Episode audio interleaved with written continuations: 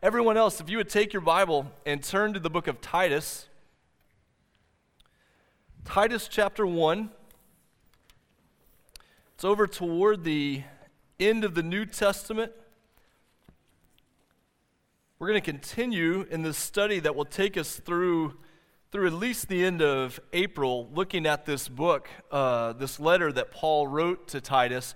If you received a bulletin as you came in this morning, on the front of that, well, on the back of that bulletin are some sermon notes that you can use to follow along during this time of Bible study. On the front of the bulletin, you see Welcome Mid America Baseball Team. Now, you might be looking around saying, where exactly is that baseball team? Well, they got caught in a weather delay yesterday with some of their games. They were playing down in Waxahachie, Texas, and got caught up. And so their series down there in Texas went through today. We were going to host them this morning in worship, and they were going to eat lunch with them uh, with, with us, but they got held up. And so, because you give, because of your faithfulness, one of the things that we're able to do this week is we're ministering to that Mid America Christian University baseball team.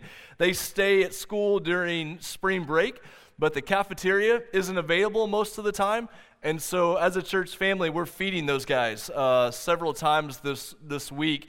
Their coach there at Mid America is a member up at Henderson Hills Baptist Church in Edmond, and he's a part of a ministry called Ambassadors Baseball. You'll hear some more about ambassadors if you haven't heard about it before, but ambassadors, they go around during the summer. They play baseball tournaments. They share their faith when they go to these tournaments and are part of these baseball clinics. And we're going to support a couple of those baseball clinics this, this summer. So we have that going. Also, want you to know that we were able to give some financial support to one of the churches in New Orleans East that was hit by that tornado a couple of weeks ago. Uh, we had extra finances come in during December that put us over budget to have some extra money available. And so we were able to send some of that money to that suburban Baptist church in New Orleans East. I've actually, I'm friends with the, uh, I say friends, that might be a stretch of the word friend, but I'm a good acquaintance with the guy who's the pastor there, and I've been in that church before, and we were able to minister to them. And also, we sent our shower trailer to Northwest Oklahoma this past week up to Laverne. If you heard about the fires that were happening in Northwest Oklahoma, we were able to send our shower trailer up there to be involved in ministry. So I can't say it again, but uh, I can't say it enough. But thanks again for, for being a church that gives and ministers and reaches out to people. All right. So Mid America's not here, but you're here. And I love you. So we are going to study God's Word together. I'm just going to throw out all my baseball illustrations and come back to those another day. So, all right, Titus chapter 1. Let's start out in verse 1.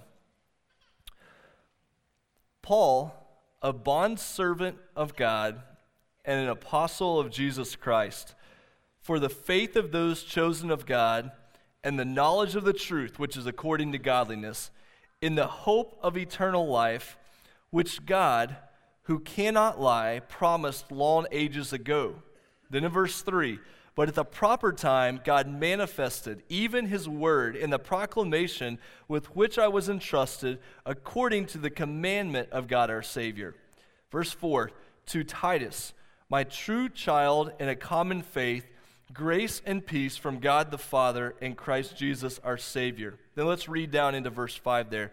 For this reason, I left you in Crete that you would set in order what remains and appoint elders in every city as I direct you. May God bless the reading of His word. As we continue our study in the book of Titus, you'll notice I mentioned earlier that Titus comes toward the end of your New Testament. In the New Testament, after you get past the Gospels and you get past the book of Acts, then you have a set of letters from a man named Paul. Those letters, and this can be confusing if you're coming back to the Bible after maybe a time away or you don't have a lot of experience with the Bible. Those letters that are written by Paul are not listed in chronological order. In other words, in your New Testament, they're not listed in the order in which they were written. It becomes confusing if you read them and you think he just wrote them one after another, but they're written to different areas. And primarily, those letters are ordered according to length. You have Romans that starts out And it starts out as this highly doctrinal, foundational letter that plays into Paul's missionary strategy and it forms this foundation. And then the letters go on from there. When you get to the end of his letters, they transition from being letters written to churches to letters written to individuals. So you have letters written to Timothy, the letter written to Titus, the letter written to Philemon. But even these letters that were written to individuals would have been read among the church. And when you hear about the New Testament letters read among the church, make sure you have the right picture in your mind. Not this type of gathering, not 500 or 600 people together, written and read to a church that was probably 30 or 40 meeting in an apartment building or meeting in a house. And so sometimes we hear these New Testament letters that have had so much impact in the world, and we think, man, they must have been received by thousands of people originally. No, tens, dozens, just small groupings. And yet, through that influence, God's word has gone out generation after generation, place to place. And so, these letters by Paul are written to these individuals at the end Timothy, Titus, Philemon. They're read among a church so that it will impact the life of that church. When Paul wrote his letters, he would write them in a style that was very common for the ancient world. And an ancient letter doesn't follow the same pattern that a modern letter does. When we write our modern letter, we write, Dear so and so, you write the body of the letter, and then you write sincerely or whatever conclusion you put, and then you write your name. Ancient letters, they put the author's name first. So that's why in the book of Titus, it begins with Paul, and then it provides a description of Paul. And so last week we looked at that description. Then after that, it would provide usually who it was written to, some sort of common blessing, and then it would get into the purpose of the letter. And so Paul's using a strategy for writing letters that's very common. Students, I know you guys uh, communicate a little bit differently now, but back in the day, if you were going to write a little note to a special someone, you would write it on a piece of paper and then you would fold it up and stick it in their locker. I don't know if people still do that anymore, but uh, the way that letter was written communicated a lot about what you wanted to communicate to that other person. You didn't send text messages, you folded them up and you wrote them and you put little letters on there, or you gave them to a friend and a friend gave them to the other person, and that's how the, the message got passed on. But these are letters written in the style of the ancient world. And so Paul is writing to Titus here to lay out a foundation. There's two things I want you to see this morning. We're going to look at the recipient of the letter, Titus and we're going to start to look at the purpose of the letter. And we're going to talk about a gospel mentor and a gospel mission. So, those are our two main ideas. When we talk about the recipient, we're talking about a gospel mentor. When we talk about the purpose, we're going to talk about a gospel mission. God uses people and purposes. We have relationships and we have a direction that our life is taking us. Now, when we get here to verse 4, and it says, to Titus, my true child in a common faith. We have Paul writing to a man of faith who obviously he's invested in. It, he's writing to someone that he knows well. He's writing to someone he's speaking into his life. But when we, talk, when we call Paul Titus's mentor, I want to be very careful about my definition of mentor at this point. Um, mentor is a pretty trendy word right now. If you're involved in business or leadership, uh, my generation and the generation coming behind me, we, contrary to popular belief, are begging for older adult mentors. Uh, this is kind of surprising to a lot of people. You hear about millennials and you hear about the generation coming after us that nobody knows exactly sure how to name them, but there's this idea that they've cut themselves off from over, older adults, when in fact that's exactly the opposite my generation, and the generation after me, is begging for older adults to speak into to our lives. And so, this idea of having a mentor is a very trendy idea, and it's a very good New Testament concept as long as we make an important transition. When we talk about mentor this morning, we're not just talking about mentor in a general sense. In other words, someone helping you learn to do a craft better, or someone helping you become a better dad or become a better husband. That's good. And there is a place for that, and there's a place that we're going to talk about how that fits in. But specifically, when we use mentor this morning, we're talking about disciple maker. In other words, someone who's speaking into your life, not just so you'll be better at work and not just so you'll be better at home, but so that you'll know what it is to fully follow Jesus Christ. Mentor is a good common grace, it's a good common gift of God that you have people speaking into your life. But what you really want is someone who's able to come along and say, Yes, let me help you at work, and then let me tell you how your work relates to being a follower of Jesus Christ. Yes, let me help you become a better dad and husband, and let me let you know how being a dad and husband plays into being a fully devoted follower of Jesus. We need people that are speaking into our lives. Specifically, we need people who are speaking into our lives in such a way that we're able to understand that within the scope of the gospel. How do we go about following Jesus Christ? People who have been down that road before, who have been around the block before, who are able to tell us this is how you're able to do that. This is the analogy between, and I want to be really careful with the word here, so hear me out. This is the difference between being a parent and a gospel centered parent. And I want to be so careful because that could come across the wrong way. There are so many parents who want to see their kids obey, want to see their kids go the right direction, want to see their kids do good things. But we realize that parenting is not primarily about raising nice kids who do good things. Parenting is about passing on the faith. Parenting is about investing in the next generation in such a way that they become fully devoted followers of Christ.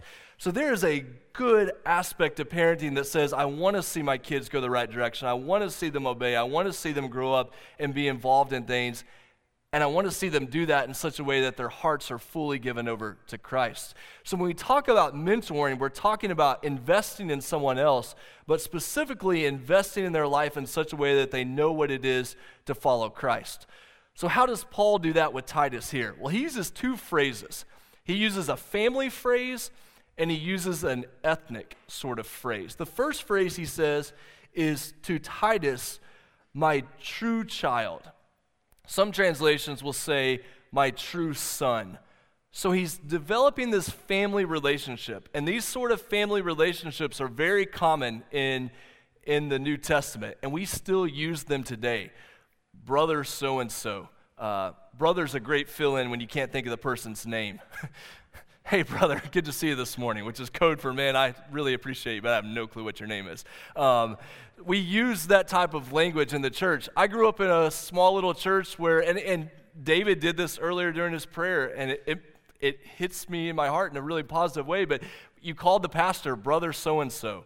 Um, I feel strange when people call me Brother Owen, but I know it's an endearing phrase. I know it's something they mean in a really, a really powerful way. But in Christ, we're brothers and sisters. But Paul is also able to talk him, about himself as a father to Titus. And he uses this phrase in a couple of other places. I want you to see these because this helps us to kind of understand what's going on. In Philemon, which is the book right after this, in Philemon chapter 1, he's talking about, I appeal to you for my child, Onesimus, whose father I became in my imprisonment. So, Paul is able to talk about being the father of someone because he's able to talk about leading that person to faith in Christ. He became a spiritual father to that person. When he talks about Timothy, he says to Timothy, my true child in the faith. And if you want to read about Paul's introduction to Timothy and how that relationship got started, you can find that in the book of Acts. But Paul would talk about these men, about Timothy and Titus and Luke and John Mark and these others that he's invested in, and he talked to, to them the way a father would to a child. Sometimes, sometimes as a supplemental father, coming alongside and saying, Let me speak into your life the way your father does, sometimes as almost a replacement father. And those are two different ways that a mentoring relationship can work. Sometimes you come into someone's life and they've grown up in a really strong situation. They have parents in the faith, and you come along to support those parents because we know that our children will listen to person X a lot of times when they won't listen to us. And so you just need somebody else to come along and say the same thing you've been saying as a parent, just somebody else says it and your kids light up and like it all of a sudden makes sense. And so sometimes people come in and they provide that role. Sometimes there's no parent figure there. there's nobody able to play, play that role. And so you step in and you provide that spiritual leadership, you provide that spiritual support for someone because there was never anybody there to provide it in the first place. And so Paul is able to speak about Titus the way a father would speak about a son. Um, I think about the value of having someone speaking into your life to know there's someone who wants to see you develop, wants to see you grow. Uh, our high school baseball coach, one of the ways he would refer to us is he would always refer to us as men. Now, we were 16 year olds who picked our nose and overthrew first base. We were not men. We were, we were barely on the way to being men, but there was something about him purposefully calling us men that you wanted to rise to the occasion. You wanted to be a man because here's a coach speaking in your life saying, You guys need to be men. For Paul to speak into Titus's life the way a father would into a son and say, Hey, you're a man, and I want to help you grow as a man. You're becoming a woman of faith. I want to see you grow as a woman of faith. How do you do that? How do you become that person who speaks into someone's life? But then he uses another phrase. So he calls him a child, but look at the other phrase he uses.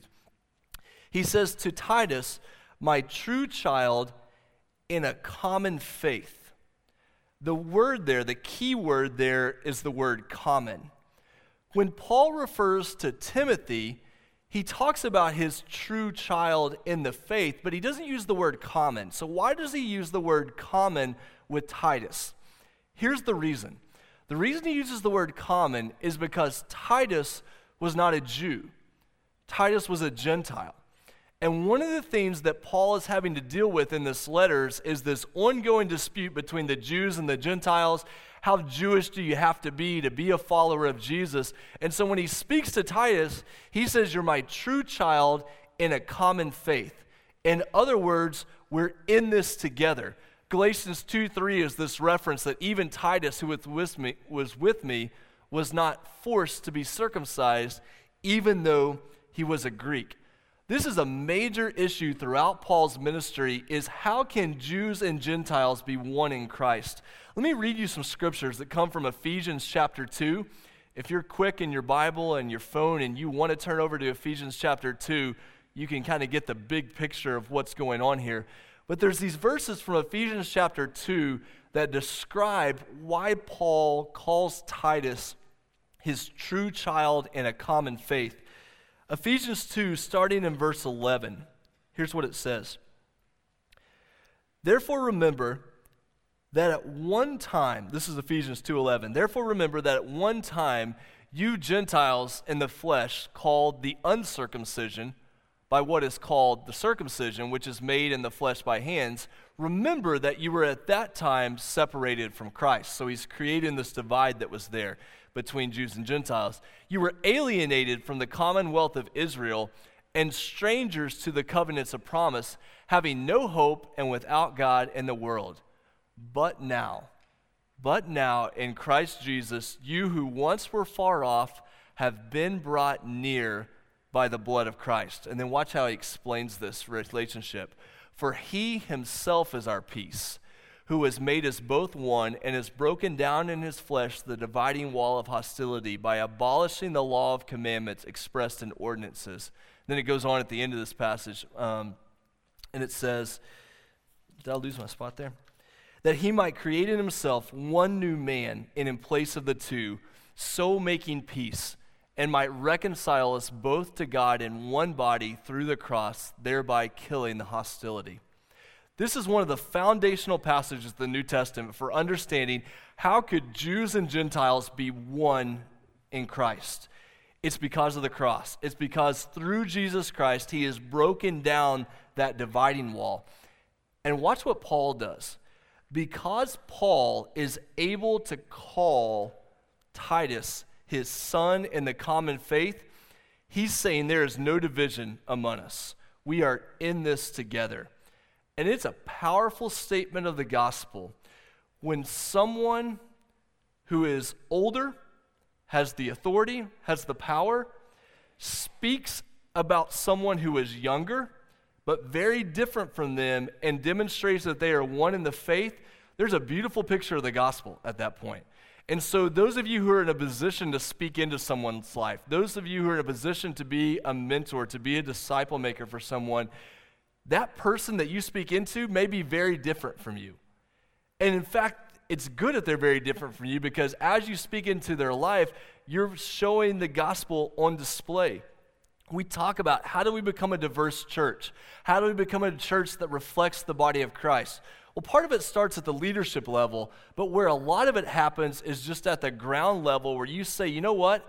I'm going to invest in people who aren't like me.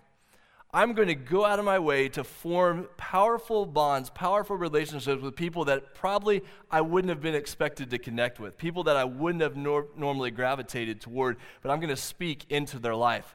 So there's this bond that Paul has with Titus because of Christ. And that leads to the next phrase in Titus 4, or Titus chapter 1, verse 4.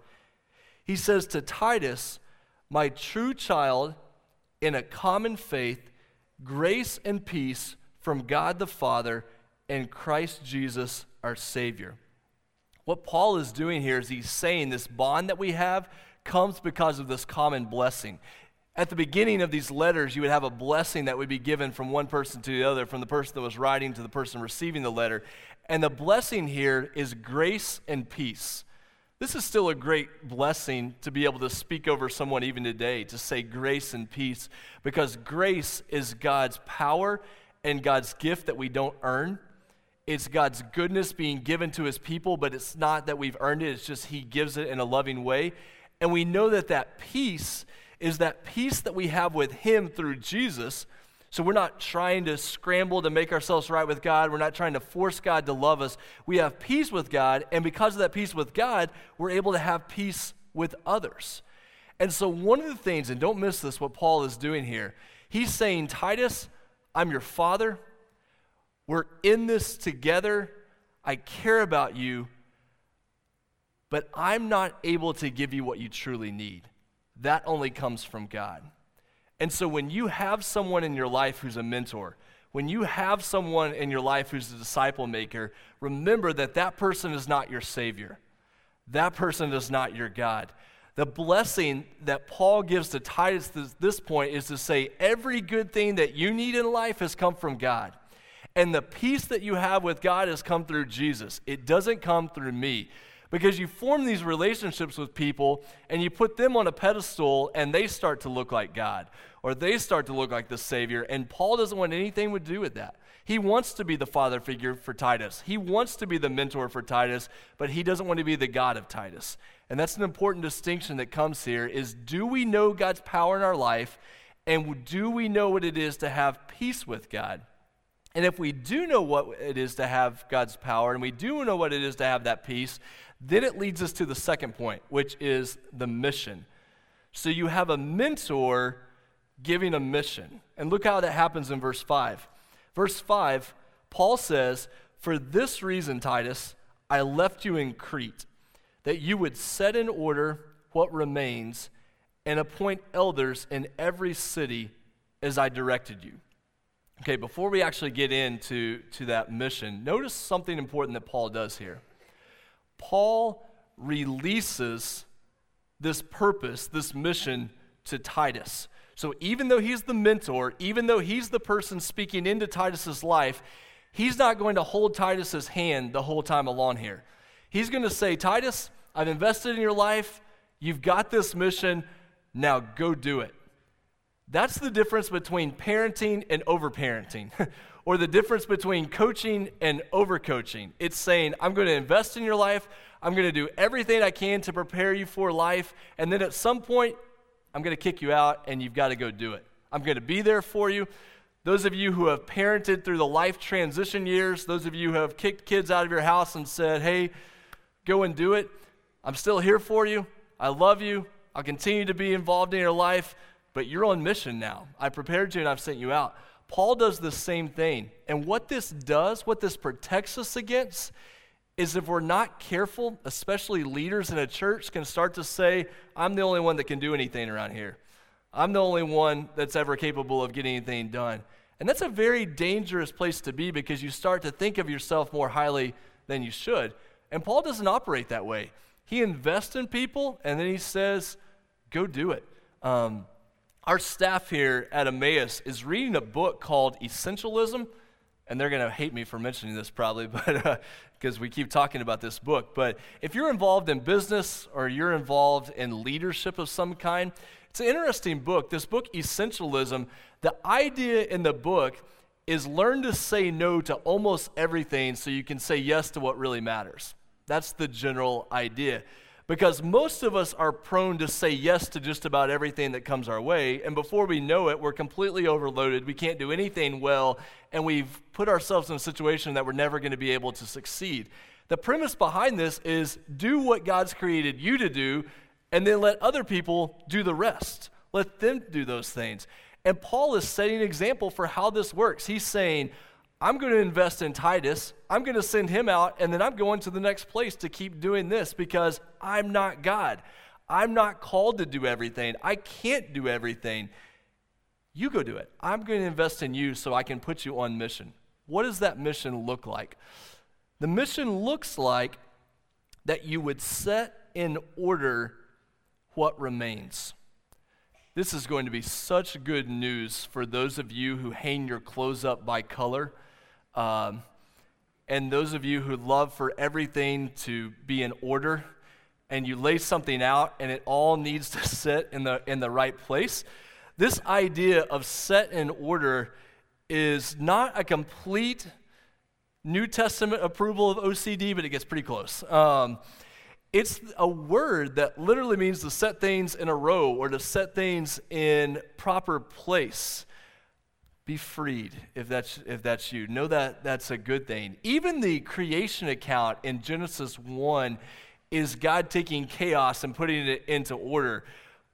The New Testament church was prone to disorder, and Paul came along and gave order to it. And what you start to see happening is this tension between the order people and the free spirits. Now, you don't know anything about this tension, I'm sure, in your own life, but, uh, but it existed in, in the early church. And you have some authors that came along in the 19th century and 20th century. A man named Baur, B A U R, Baur started putting forward these ideas of early genuine Christianity with Jesus. And then Paul came along and he kind of created his own brand of Christianity, his own brand of church, where he started to impose order on this free spirit idea and he started to mess up genuine Christianity. That tension is still with us. We still face this battle between how much order should there be and how much flexibility should there be. How much do you come along and say, this is how we're going to do things, and how much do you leave it up to the Spirit? You remember a couple of months ago, we had that battle between Word and Spirit. This is the same idea kind of working itself out order and freedom. In reality, you need both. Paul doesn't want to see these Christians just fledgling, just out there on their own, living with no structure, living with no order. So he sends Titus to bring order, to set things, set things to be right in these churches. But here's the key. If I've lost you on that last part, here's the key. The key is not order to restrict the people, but order that provides freedom for them to do what God's called them to do. True order in a church, true order in a ministry shouldn't stop the ministry, it should propel it ahead. The reason Paul comes and establishes these gospel churches is not to stop the spread of the gospel, it's to continue the spread of the gospel. And so when we see this idea of Paul and his ministry, he doesn't come and just preach the gospel and move to the next place and say, I hope it goes well with you. Now you're a follower of Jesus, you're going to be okay. He proclaims the gospel, and then he wants to see churches planted there. And we need that same thing today. When evangelists go out, when missionaries go out, they proclaim the gospel, and then they don't just want to count heads and move to the next place. They want to see a church grow up there. Not to stop the work, but to continue the work. And then those churches grow up and they plant other churches that then they have order and they plant other churches, and you see this process continuing on. Because because if we're not careful, the longer you sit in the order of a church, the more that that freedom and the desire to see the gospel forward, go forward can stop. This is the reason that we have church planting efforts is because generally speaking, not always, generally speaking, new churches reach more people with the gospel than established churches do. Why? Because established churches are just that. They're established. And if we're not careful, we get so worried about our establishment and our order and our structure and how we do things that we lose that drive to reach people. And so in the New Testament, you've always got this battle between order, establishing order, and continuing the mission. And let's look just for a minute at that mission, and we're going to wrap up with this. So you have the mission of local church order, and then look at that next phrase in, in verse 5 that you would set in order what remains, and how would you do that?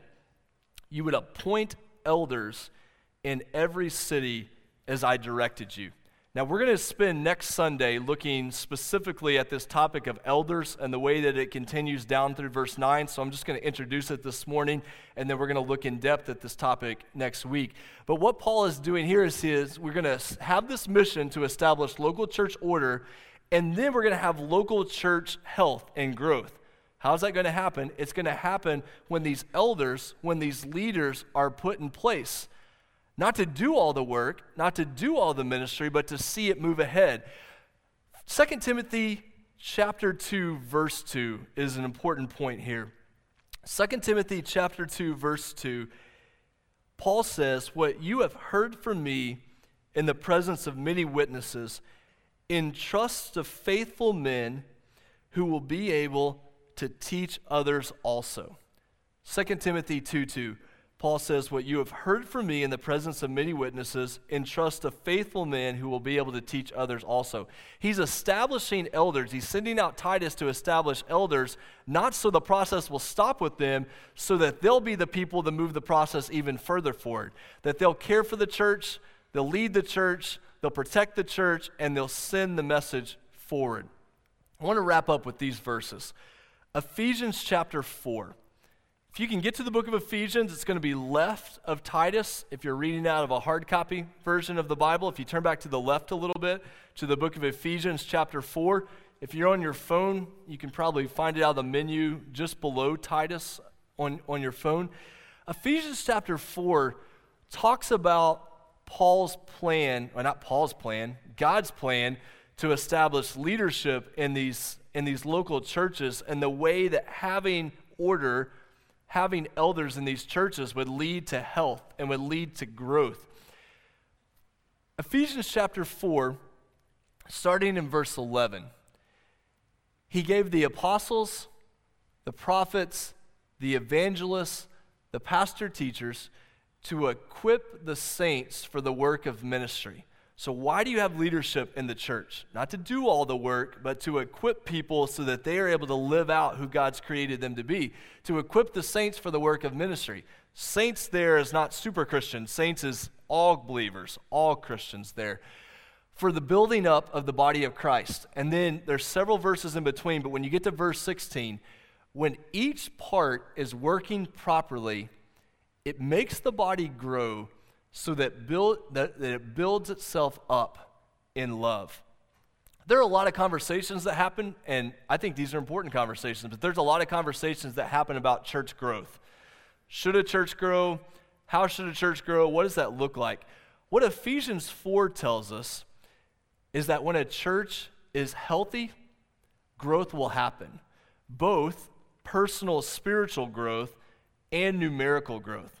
We don't manufacture it, we don't make it happen, but when there's godly leadership seeking not to do all the work, but to encourage and equip others to do what God's called them to do, and when people are working together within that local body of believers saying, you know what, I want to be involved, I want to see people reached, I don't want to just see us sit here and be established. When that happens and there's love and there's community, the body will grow.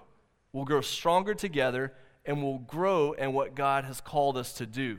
How does that growth happen? It happens through relationships and it happens through people being on mission. It happens through mentors and mission. So here's my question for you as we wrap up. Who, and remember, we're using the word mentor in a very specific way right here, but who is mentoring you? Who is speaking into your life? Who's investing in your life? And who are you mentoring? Who are you speaking into their life? Parents, grandparents, obviously you have an easy, straightforward answer right there with your kids and your grandkids and your family. But, but, but beyond that, who are you speaking into? Who can you say, This is my true child in the common faith? You're preparing them.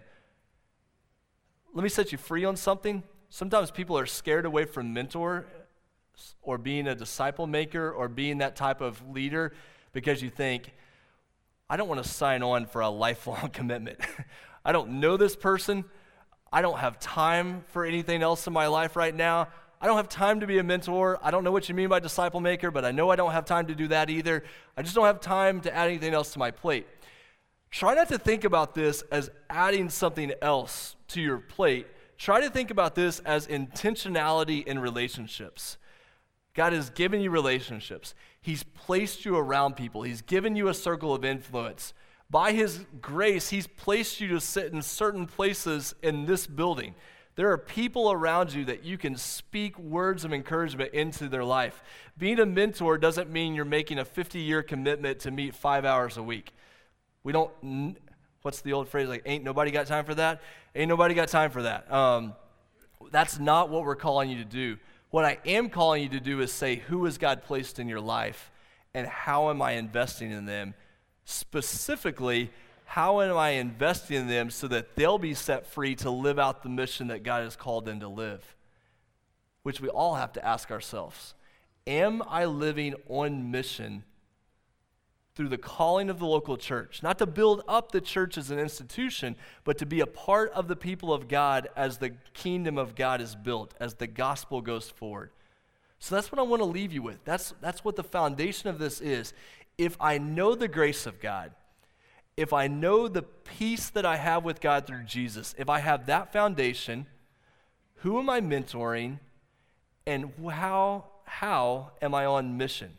Who am I mentoring and how am I on mission to see God build his church, to see God build his kingdom through us?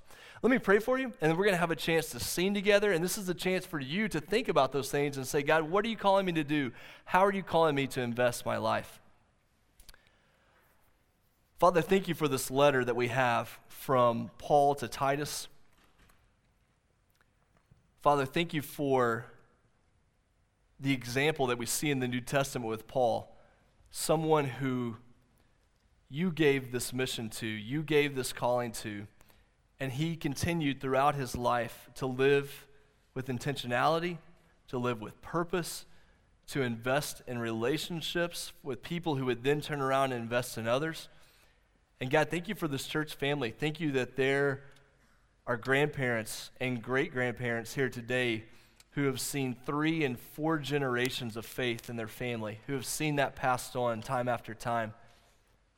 And God, I pray that that would be true of us. God, I thank you for the teenagers who are here to be mentors, to be disciple makers with my kids. God, thank you for the families and the couples that speak into my marriage and my life. God, help us to live on purpose and to live on purpose for your mission and to do that together as a church. And we pray this in Jesus' name. Amen.